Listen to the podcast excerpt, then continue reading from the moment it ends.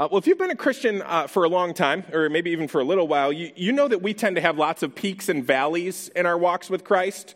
Um, we, we have times where it seems like we've never had more focus on the Lord, never had more zeal, never had more joy. We want to share our faith. And, and during those times, during those mountaintop times, we tend to make our big commitments and we say, That's it, I'm never going back.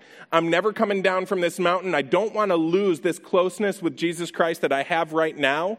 And so we, we cling to Him, we make commitments, and, and all of that rightly so. You know, we taste how sweet it is to be walking with Jesus, to be totally abandoned to Him, and we say, I don't want to go back. I want to keep my heart in this place where it is.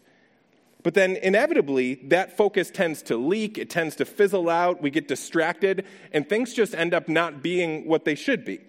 And the Bible really presents this as the constant struggle of the Christian life. In Colossians 3, it says this it says, If then you've been raised with Christ, seek the things that are above. Like he calls us to keep going back to seeking those things that are above, where Christ is, seated at the right hand of God. Set your mind on things above, not on the things that are on the earth. So we're told over and over again to keep our minds there, seek those things, because it's so easy to start seeking other things. But we go through our week, we go through our days, and because we can't see God or, or feel Him in a, in a tactile way, all the things that we can see and feel tend to take the preeminence. And because we don't necessarily see miracles every day, it's easy for, our, for us to set our minds on everything else and set the message of Jesus and our love for Jesus on the back burner in the back of our minds. And then what we tend to do is when we recognize how far we've fallen, we recognize how far we've walked away, and we want to recapture that joy, we try different things. Uh, you know, one of the things we'll try is nostalgia. You know, we'll look back and we'll say, when was it that I was the most passionate about Jesus? Well, it's when I was in college. And so, so, we bust out some of the old CDs that we used to listen to while we were in college, and we start playing those again. But it seems like Michael W. Smith doesn't give you the same buzz that he used to. And so you, you play it, and, and it doesn't seem to work. Or you say, I remember this time I, I was on a missions trip and those people, man, we were close. We were praying. We were confessing sins. I'm going to reunite. I'm going to get together with these people again because I want to recapture that. And so we get together with those people and we recognize that they're actually struggling with some of the same worldliness that, that we're struggling with. And so it seems like that doesn't do it. And so, so we make all kinds of moves to try to recapture that heart and recapture that joy, and we should be trying to recapture it but what we're going to look at here is not a magic bullet, it's not a cure all, but it's one of the primary tools that God gives us to keep that gospel faith fresh and new in our hearts. So we're going to go to Mark 14, verse 12. It says, And on the first day of unleavened bread, when they sacrificed the Passover lamb, his disciples said to him, Where will you have us go and prepare for you to eat the Passover? And he sent two of his disciples and said to them, Go into the city, and a man carrying a jar of water will meet you. Follow him, and wherever he enters, say to the master of the house, The teacher says, Where is my guest room, where I may eat the Passover with my disciples? And he'll show you a large upper room, furnished and ready. There prepare for us. And the disciples set out and went to the city and found it just as he had told them, and they prepared the Passover. So the disciples are going to this upper room to prepare to eat this Passover feast. And the Passover feast wasn't a new thing that Jesus invented, it had been going on for about 1,500 years or so. Um, and it was given by God to commemorate the greatest thing that ever happened to the Jewish people. If you remember the story, they were slaves in the land of Egypt. They were working hard under Pharaoh. Um, he was brutal in the way that he ruled them. And then God led them out of there. Uh, he led them out through Moses. He sent Moses to Pharaoh and told him, Go tell him to let my people go. And Moses kept saying, Let my people go. And Pharaoh kept saying no. And God kept sending plagues. And, and every once in a while, it seemed like Pharaoh thought about it, but the plagues kept coming.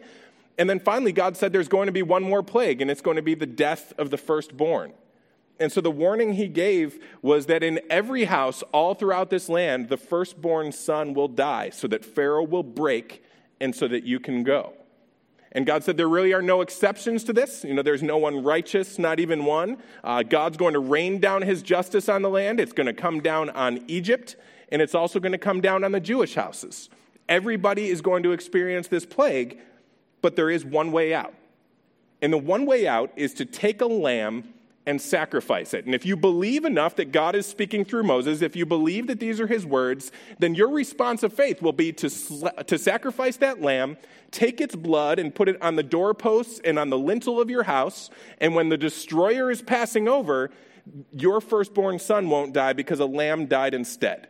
So the way that it would work is that in every house there would either be a dead son or a dead lamb. And then it all happened like God had promised.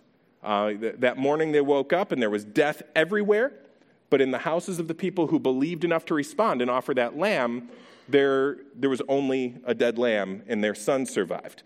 Um, so, so Pharaoh says, Fine, go. And they leave quickly. They leave so quickly that their bread didn't have time to rise, so they eat unleavened bread just to pack the calories in and get out of there. They, they go, they get out of there, and for 1,500 years, the Jews had been celebrating the way that God had led them out of Egypt, the way that He passed over the homes where they had responded in faith and offered that lamb. And so they celebrated who God was and what He showed them about who He is in that Passover. So the Passover feast every year was a way of getting together and celebrating that God had saved them, that God was merciful, that God didn't look at human suffering and misery and, and the suffering of the Jews and just recoil in disgust, but He cared. He intervened, He saved them. And so they would gather, and the head of the household would lead the procession as they would uh, take wine and almost make a toast with four different cups of wine to remember the things that God had done. They would quote from Exodus chapter 6, where, where at the Passover time, God said this He said, there, Say therefore to the people of Israel, I am the Lord, and I will bring you out from under the burdens of the Egyptians, and I will deliver you from slavery to them, and I will redeem you with an outstretched arm and with great acts of judgment. I will take you to be my people, and I will be your God. And you shall know that I am the Lord your God, who has brought you out from under the burdens of the Egyptians. So they would get together, and, and in this physical, tactile way, they would, they would almost toast to the faithfulness of God.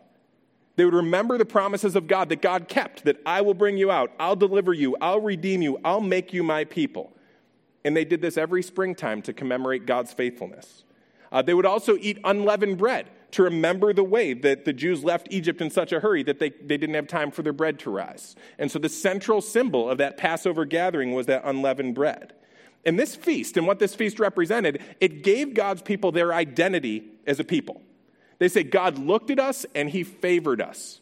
He blessed us. He rescued us. And not only did he rescue us, but then after he rescued us, he gave us his word.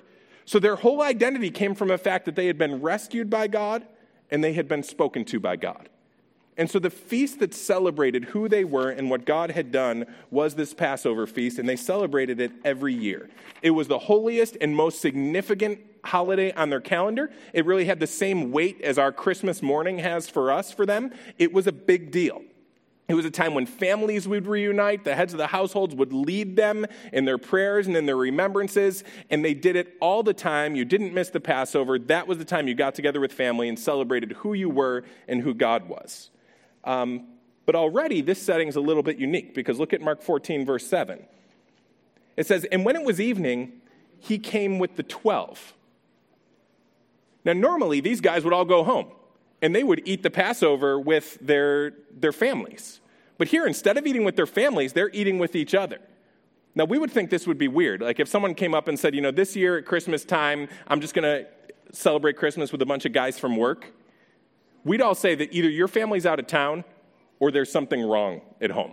Something's not going right. Um, uh, there's some reason that someone wouldn't celebrate Christmas with their family. Something must be broken, or else you're just in town by yourself. You don't have family here. But here are these disciples, and they are not celebrating the Passover with their families, they're celebrating with one another. So this is saying something strong about who they are. They're like a family, and Jesus is like their head of household. Um, this, this, is a very unique Passover already, but then Jesus says something startling, and especially, especially in light of that. Verse 18, it says, And as they were reclining at table and eating, Jesus said, Truly I say to you, one of you will betray me, one who is eating with me. So at first it appears like they're real unified. They're getting a lot of identity and family, family life from one another. But then Jesus says, One of the guys who's here at the table is going to betray me.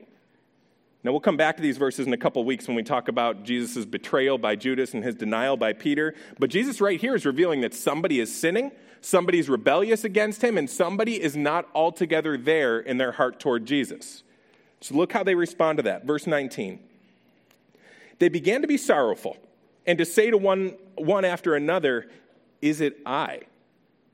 He said to them, It is one of the twelve, one who's dipping bread into the dish with me. For the Son of Man goes as it is written of him, but woe to that man by whom the Son of Man is betrayed. It would have been better for that man if he had not been born. So Jesus says he's going to be betrayed, and normally these disciples, you would expect that they would start pointing fingers at one another. I mean, just a couple chapters ago, we saw these guys fighting over who's the greatest in the kingdom of God. We would expect that that's how they'd be talking here. They'd immediately point at Matthew and say, well, that guy was a tax collector. It's probably him. Or Judas has seemed pretty shifty lately. Um, he just seems nervous and disappears for a while. Um, it's probably that guy. But they don't. They don't start pointing fingers at one another. They all start pointing fingers at themselves and they say, Is it me? So something's happened that has humbled these guys, at least for the moment. Now, Mark doesn't give us this part of the narrative, but in the Gospel of John, at the beginning of this feast, Jesus comes in, and even though he's the head of the household, even though he's the one who's going to conduct the ceremonies, he puts on a towel and dresses himself like a slave, and he goes around and does the work of the slave and washes the feet of all of the disciples. So maybe, maybe the reason that they're humble here is because Jesus was so humble at the beginning of the feast. Here's Jesus who has no business being humble because he's God. He's humble. And then because humility is contagious, these disciples, when they hear that someone might deny Jesus, their response is a humble one too. This is important for us to remember because sometimes we try to attack arrogant people by being louder and more arrogant than they are. Uh, Jesus fought arrogance with humility, and his humility ended up being contagious among these disciples. Uh, but Jesus continues, verse 22 And as they were eating, he took bread, and after blessing it, he broke it and gave it to them. So, this was normal at the Passover. The unleavened bread would come out, the host would hold it up, and he would say, This is the bread of our affliction that our ancestors ate in the land of Egypt. That's normally what you would say. But Jesus does something unheard of here. He holds up the bread, and instead of saying the same thing that they'd been saying for 1,500 years, he holds up the bread and he says, Take, this is my body. Now, this would have been a shock because you can't just redefine a holiday in a second like that. I mean, hopefully, all of you would leave the church. If I said, This year, our Christmas Eve service, it's going to be all about me. Uh, this year at Christmas, we're celebrating me. Um, so, so come on out to the celebration. Hopefully, none of you would come. You, you, would know that Christmas is not about me. And it's always been about the birth of Jesus, at least until the last 50 years. Now it's about Santa and shopping. But um, like that's what it's about. You can't just redefine the core in a second like that. Um, it, it's taken a long time for us to redefine Christmas in our country. Here, Jesus redefines it in a second. He holds up the bread and he says, Not this is the bread of our affliction which we ate in Egypt, but he said, This is my body. So he's teaching something radical here. There's going to be a bigger deliverance. What he's about to do is going to supersede even the greatest thing that happened in their history, the Exodus. There's going to be deliverance from oppression and slavery, but the oppression and slavery is going to be the oppression of Satan and sin and death and the judgment of God. And Jesus is going to lead the Exodus out of that. The affliction that we'll remember now when we take this bread won't be the affliction in Egypt, it'll be the affliction of Jesus. You know, Isaiah had promised that there would be a suffering servant who would come. He said this He says, But he was wounded for our transgressions, he was crushed for our iniquities. Upon him was the chastisement that brought us peace, and with his stripes we are healed. All we like sheep have gone astray, and we have turned every one to his own way, and the Lord has laid on him the iniquity of us all. So God had promised that a suffering servant was going to come, and Jesus, by holding up this bread and saying, The affliction is now going to be talking about my body, he's saying that he was going to be the suffering servant. We could spend hours unpacking all this means. In fact, we spend every week unpacking all this means because what this means is the gospel. What this means is that Jesus Christ is our exodus. He's the one who freed us from a greater slavery slavery to our sin that we feel like we can never beat, slavery to religion that seems like it can never be satisfied. Jesus came, and by dying on the cross, he led us out of that. So that brings a whole new meaning to that Exodus 6 passage that Jesus will be the one who brings us out. Jesus will be the one who delivers us from slavery. He'll be the one who redeems us. He'll be the one who makes us his people. He's radically redefining everything. So, this means that Jesus is our Exodus. He frees us.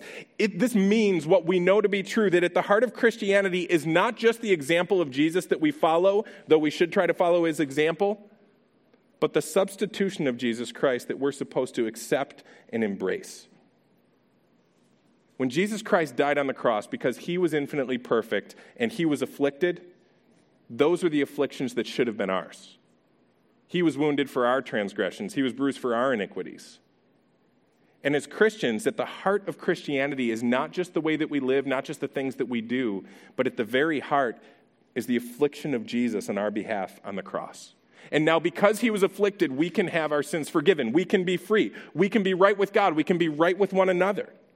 Um, this means that now the feast of our identity, the place where we get our identity as Christians, is not just from the Exodus where God rescued, but from the cross where God accomplished an even greater rescue. You know, in the past, they celebrated the fact that God got them out of Egypt, but we're celebrating something even bigger that we've been rescued from Satan, sin, and death and hell.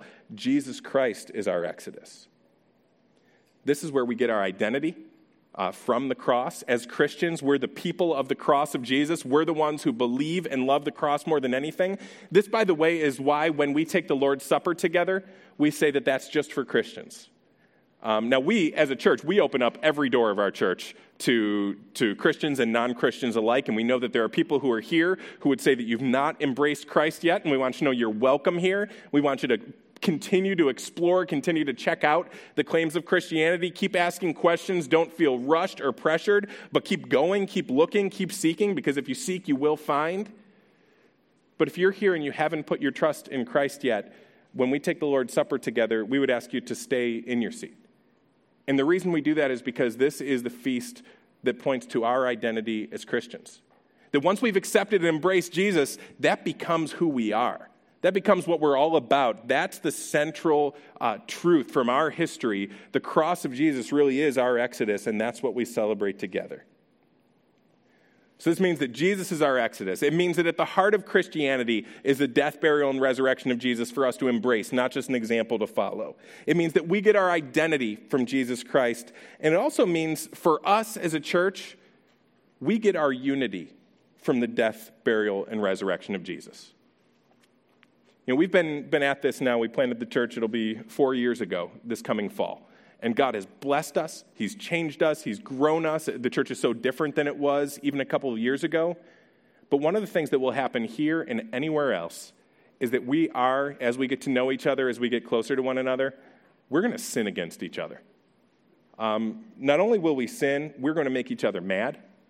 We're going to fail each other. We'll start to get suspicious of each other's motives. We'll start to wonder what's that other person saying behind my back.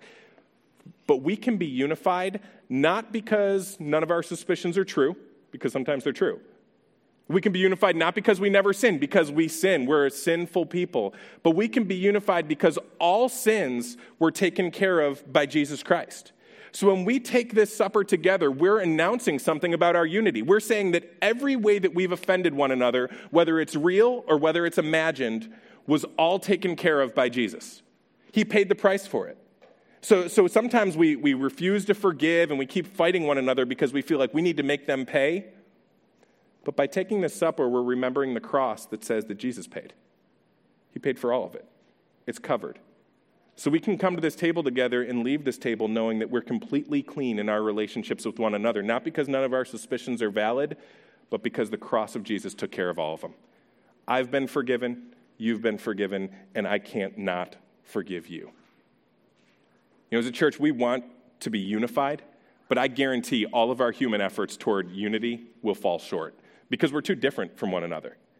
I mean, how, it's impossible on human terms to be a church where all of the races worship together where men and women worship together, where churched people who've been in church your whole life and people who just came to faith in Jesus last week can worship and grow together. It's impossible for suburban and urban people to worship together, educated and uneducated, uh, people with great careers and the unemployed to all come together and all worship Jesus Christ. We won't be able to hold that thing together. We can't do it. Uh, there, there's just no way that we could meet everybody's need and please one another. There's no way that could ever happen. But the one big thing we have in common is that the body of Jesus Christ was torn for all of us. We're all sinners. We all need redemption. We all fall short, and Jesus Christ has accomplished that redemption completely on the cross. And so, as different as we are from one another, there should be at our heart a love for one another and a unity based on the shed body of Jesus Christ. We all came to Jesus the same way by recognizing our sin and trusting in the death, burial, and resurrection of Jesus. Now, that doesn't mean that God got that message to us all in the same way. Uh, our stories are very different. And you read through the Bible, and the stories of the people who came to faith in Jesus were, were very different. With the disciples, Jesus just calls them and says, Come follow me. And they start following him, and somewhere in there, they put their faith in Jesus and they're saved. The Apostle Paul, he's riding his horse, and God just smacks him and says, You're going to be mine. And he gets saved. I mean, we see it throughout history. Um, C.S. Lewis, I mean, this guy, if, if there's just not a nerdier thing, he was meeting with Tolkien. They used to meet together to talk about the mythological creatures they were making up. Is there a nerdier thing you could possibly do? Like, is there a weirder thing? Um, and here they were. They would get together and say, hey, you want to hash out mythological creatures? Sure. And listen, I'm pretty nerdy, but I wouldn't go to that. like, I, would be like, no, you, you, guys have a good time. Um, let me know how that goes. Um, you, you, play Dungeons and Dragons without me. But um, that, that would be, I'd be rejecting it. But here they are. They're having their nerd fest, and God shows up and saves C.S. Lewis. So, in all kinds of different ways, God shows up. God brings faith to people in all kinds of different ways. But at the heart, what's always true and what's always the same is that we all needed the death of Jesus. We all needed him to be broken for us. It was all by his body and his blood that we come to God. So, as much as we're different, we have something that should be unifying for us in the death of Christ. And so, every time we get together and we eat this Lord's Supper together, we're reminding ourselves of this truth. In 1 Corinthians 11 23, Paul says, For I received from the Lord what I also delivered to you, that the Lord Jesus, on the night that he was betrayed, took bread. And when he had given thanks, he broke it and he said, This is my body, which is for you. Do this in remembrance of me. So here it is. I mean, this tool that God's given us to renew our faith, to renew our joy, to strengthen our unity, the tool that He's given us so that that can be continually refreshed is this Lord's Supper, is remembering the body and the blood of Jesus. Now, a question that comes up is well, when we say that it's His body, what does that mean? Uh, is it literally the body of Jesus Christ? Is that literally him that's there? And this is a major distinction between Catholicism and Protestantism, uh, whether we believe in the idea of transubstantiation, and you don't have to write that down, but it's a word that means change of substance.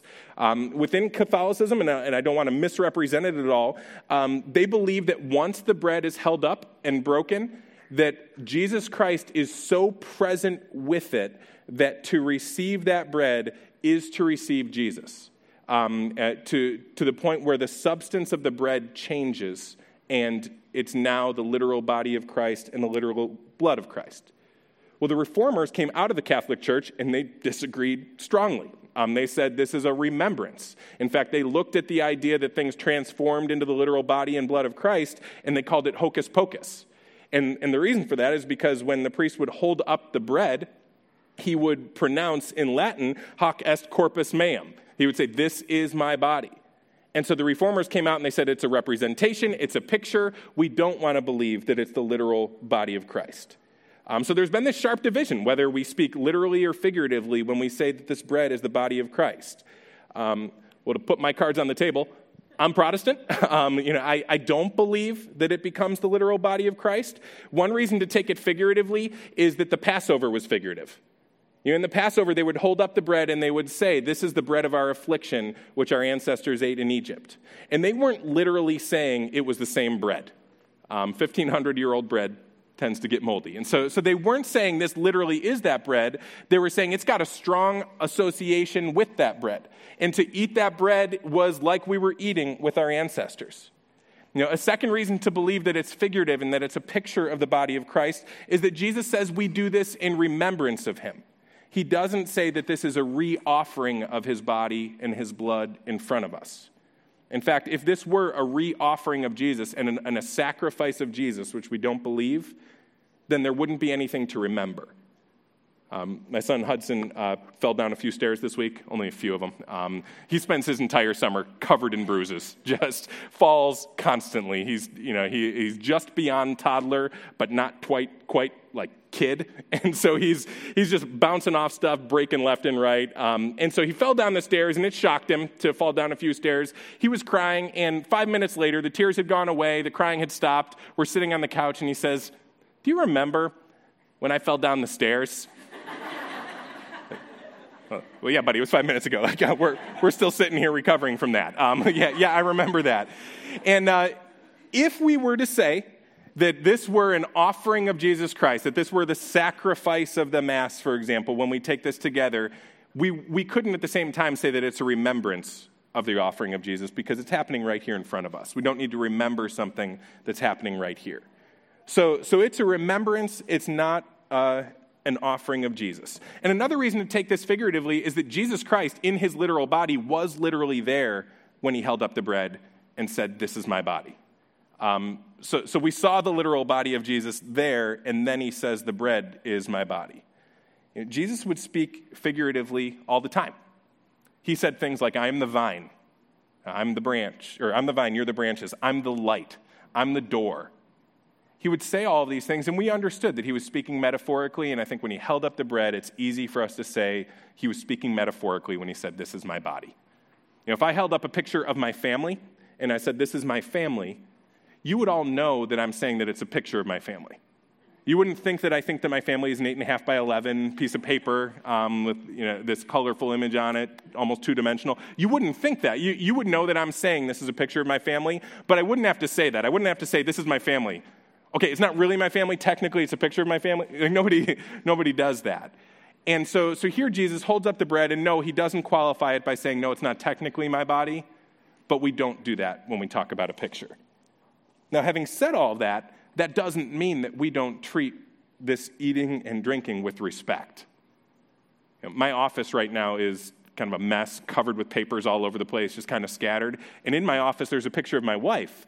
And in that picture, the, the paper that it's on is really the same substance as all the other papers. But because it's a picture of my wife, because it represents my wife, it's framed, it's hung up, it's treated differently than all the other paper. So, together, when we eat the Lord's Supper, it is a big deal. It does matter, and it matters because of what it's a picture of. Um, it, it, matters not, I mean, you can buy this matzah bread and just eat it if you're into that. Um, you, you can just eat it on your own. It is just bread. But when we're eating it and drinking it together and saying that this represents the body and blood of Christ, it is a very big deal to us. In fact, 1 Corinthians 11 says this in verse 26. He says, For as often as you eat this bread and drink the cup, you proclaim the Lord's death until he comes. Whoever therefore eats the bread or drinks the cup of the Lord in an unworthy manner will be guilty concerning the body and blood of the Lord. Let a person examine himself then, and so eat of the bread and drink of the cup. For anyone who eats and drinks without discerning the body eats and drinks judgment on himself. That is why many of you are weak and ill, and some have died. So he gives a strong warning about the way that we eat this. He says that God will discipline people who eat it in an unworthy manner with weakness, illness, and death. Now, in a second, we'll get back to what it means to eat it in a worthy manner, but, but for now, it is a big deal. The fact that we don't believe this is literally the body and blood of Christ doesn't mean that what we do together when we eat the supper doesn't matter, there's just some flip observance, it's just what we do. It matters in a big way. Um, so, Mark 14 23. And he took a cup. And when he had given thanks, he gave it to them, and they all drank of it. And he said to them, This is my blood of the covenant, which is poured out for many. Now, this was familiar language for them too. Uh, you don't have to turn there now, we'll put it on the screen. But in the Old Testament, there was a time when Moses gave the people the blood of the covenant. And this is what it looked like. It's one of the gorier passages in the Bible, um, and that's saying a lot. Verse 5, it says, And he sent young men of the people of Israel who offered burnt offerings and sacrificed peace offerings of oxen to the Lord. And Moses took, okay, so, so oxen are dying. Moses took half of the blood and put it in basins, and half of the blood he threw against the altar. I mean, I'd imagine an ox has an awful lot of blood in it. Um, I've never measured it, but an ox has volume. And so, so this is a bloody observance. He's taking half of it and dumping it at the altar. And then half he puts in basins. He took the book of the covenant and he read it in the hearing of the people. And they said, All that the Lord has spoken, we will do, and we will be obedient. And then this is gross. Moses took the blood and he threw it on the people. And he said, Behold, the blood of the covenant that the Lord has made with you in accordance with these words. You read through the Bible, and, and there are times, like our uh, Lydia, our nine year old, is going through the Old Testament, and there are times where I'm going, man, I don't know if I want her to read this part because there's some gory stuff in there. Um, the, the Bible is a bloody book, uh, especially you read through that Old Testament and you can't get away with it. And we love to talk about, you know, the way that Jesus loves us, and, and we'll be talking about that a lot. But man, you go through and you can't get away from the gore. And you almost wonder should I even read this? Should I even talk about it? Why would God do all of this? Uh, we, we tend to stay away from gory things. Uh, this morning on the way to church, um, I was driving in on Mount Hope, and I don't know if anyone else saw this. There was a, there was a deer on the fence of Mount Hope Cemetery that had been impaled on the fence. You're all like, should we laugh? Um, I, I, don't know. Um, it was, but it was gross. Like it just this horrible sight. Like this deer tried to jump and lost his step, and that's it's, it's a bad day if you're a deer. And there was a fire. The fire department was there, and they were going to be taking care of it somehow, apparently. And I was thinking, should I tweet this? Like, should I, should I turn around, take a picture? I actually pulled into a side street and then I was like, no, I can't put that on Facebook. Um, my mom sees my Facebook. And so, so I came back. I didn't end up taking a picture of this horrible thing. But what we tend to do is we see those gory things and we say, should I even talk about it? Should I even take a picture of that? I, I don't even want that to be mentioned. Um, you read through a lot of the Bible, and it doesn't necessarily feel like all happy, happy, joy, joy. There's a lot of, okay, now he's chucking gallons of blood at people. What is going on? And, and the big message all throughout the Old Testament that God is driving home is that sin is very, very serious. I mean, these people had sinned, and these oxen had to die, blood had to be spilled, there had to be a sacrifice. It was a big deal that there was sin. And so now Jesus comes and he says, This is the blood of the covenant, and he holds up the cup. And within hours, he's going to die and spill his blood so that sin can be forgiven. Now we hear that and we say, Isn't this just strange? I mean, doesn't that just kind of sound like pagan cult religions? You know, the gods are mad and now they need a human sacrifice. Can't we just get back to talking about the love of Jesus? Why does it have to be so gory? Well, this actually says a lot about his love.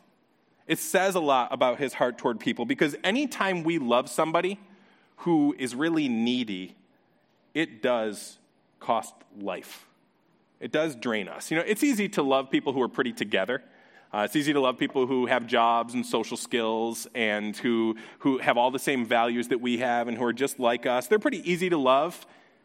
But when you get in a relationship where you start having to love somebody who's needy and you have to pour yourself into somebody else, there are times where you have to be drained so that somebody else can be filled.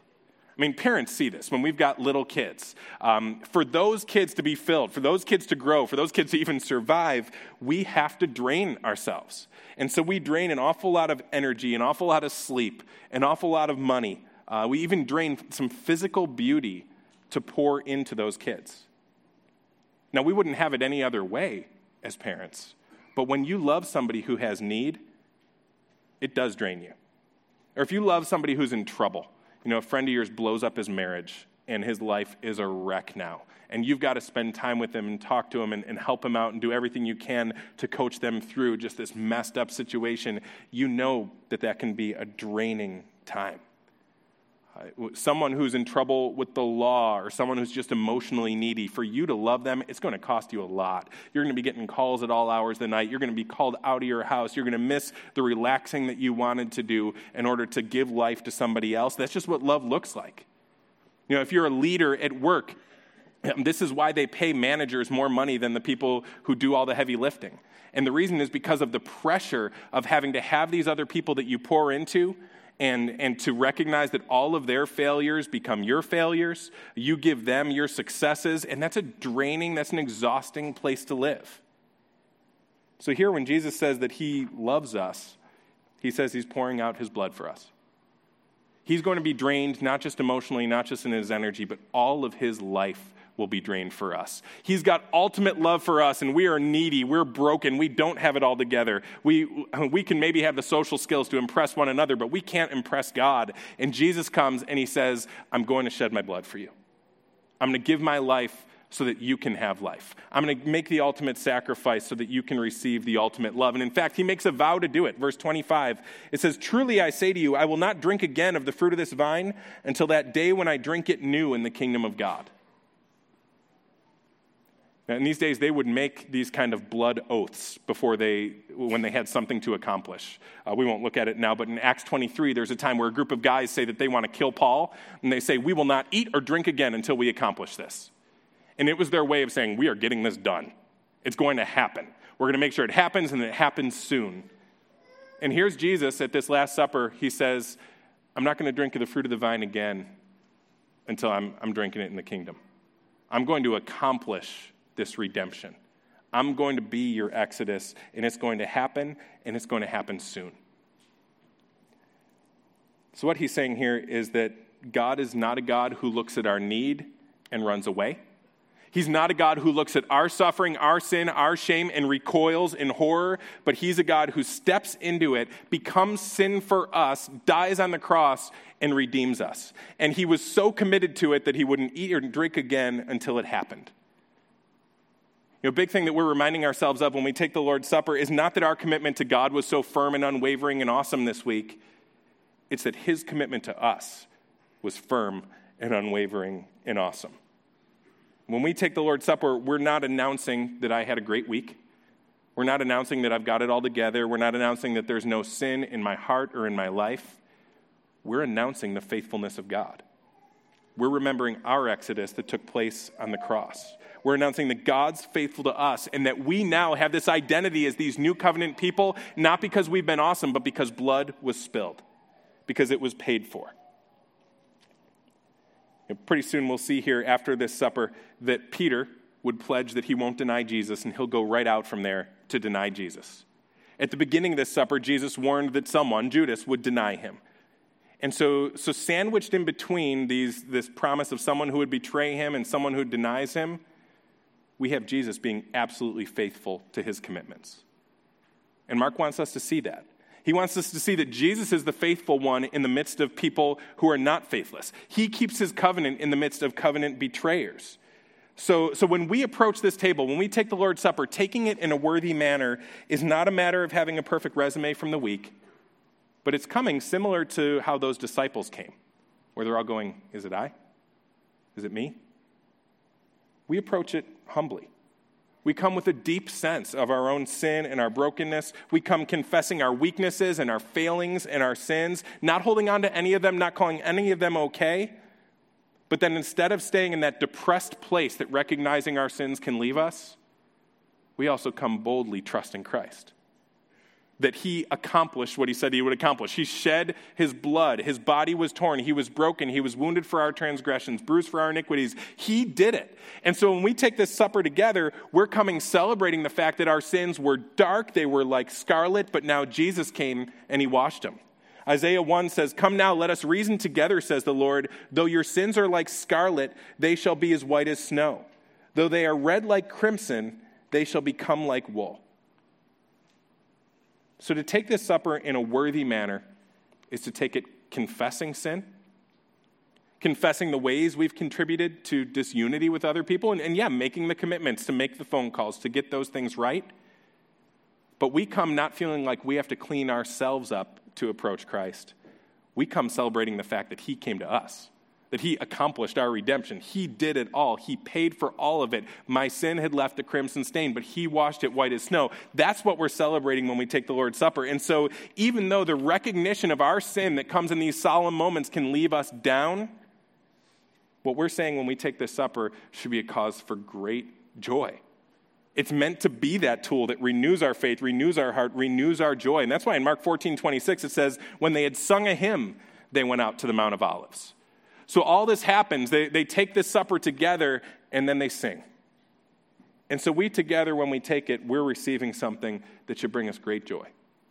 We're receiving a remembrance that Jesus' death, burial, and resurrection accomplished all that we need to have forgiveness and a right relationship with God. It also accomplished everything that we need to forgive one another we're remembering that it gives us our new identity as Christians and that we are people who, above everything else and, and beyond all the ways that we're different, the one thing that we have in common is the gospel. My sin had left a crimson stain, but he washed it white as snow. Let's bow our heads and close our eyes, please.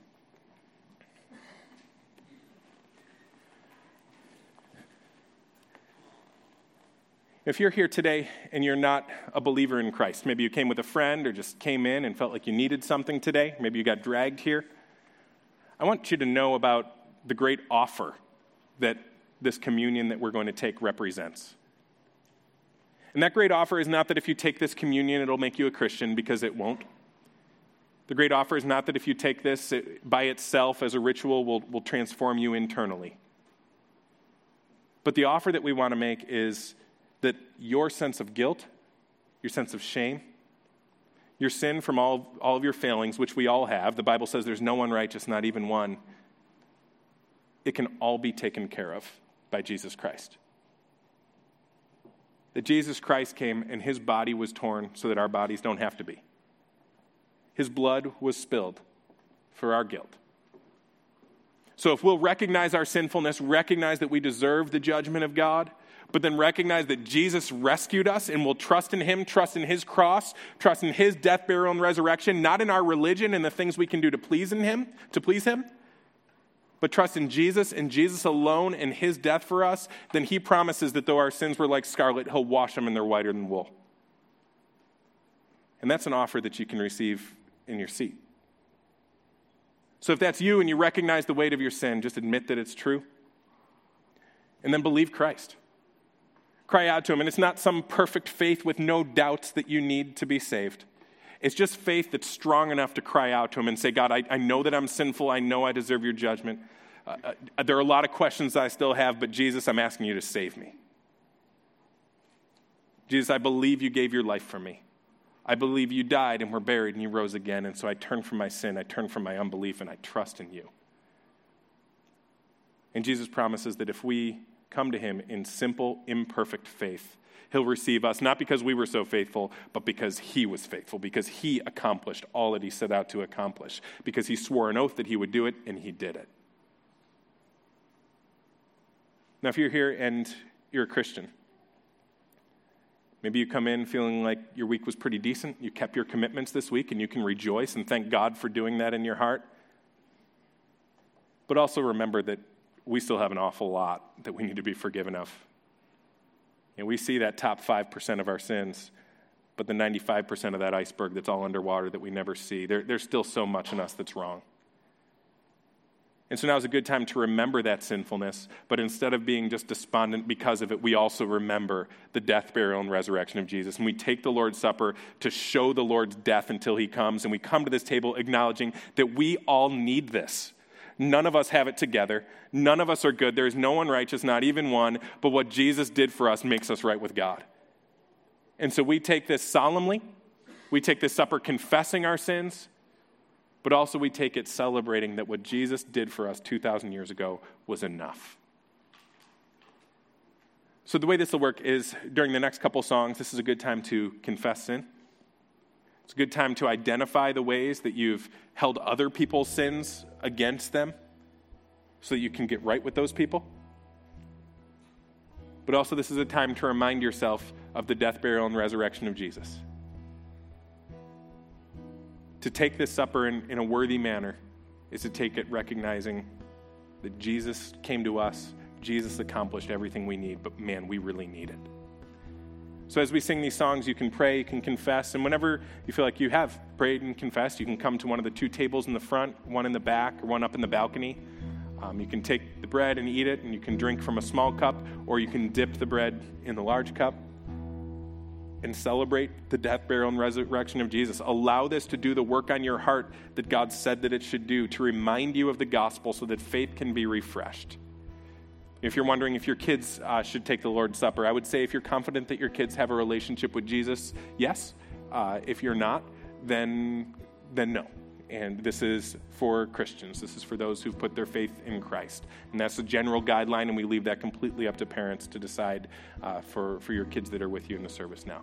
But let's pray, and then we'll worship, and you can take the supper anytime during these next few songs. Father, uh, thank you. Lord, you know what we need. Uh, we can't see you. So you give us these reminders. And Lord, I pray that what we do now in taking the supper would remind our hearts of what they need so that our joy can be restored, our zeal can be restored, our desire for holiness and purity can be restored. Lord, restore us with what we're doing right now. But we know it's not this bread or this juice that we drink that'll restore us. We know it's the work that that does in our heart to remind us of the gospel. So, Lord, restore gospel faith in all of us.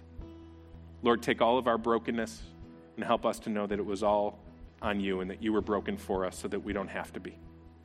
Reassure us, renew our faith, strengthen us as we obey what you gave us to remember you and to show your death until you come. We worship and praise you in Jesus' name.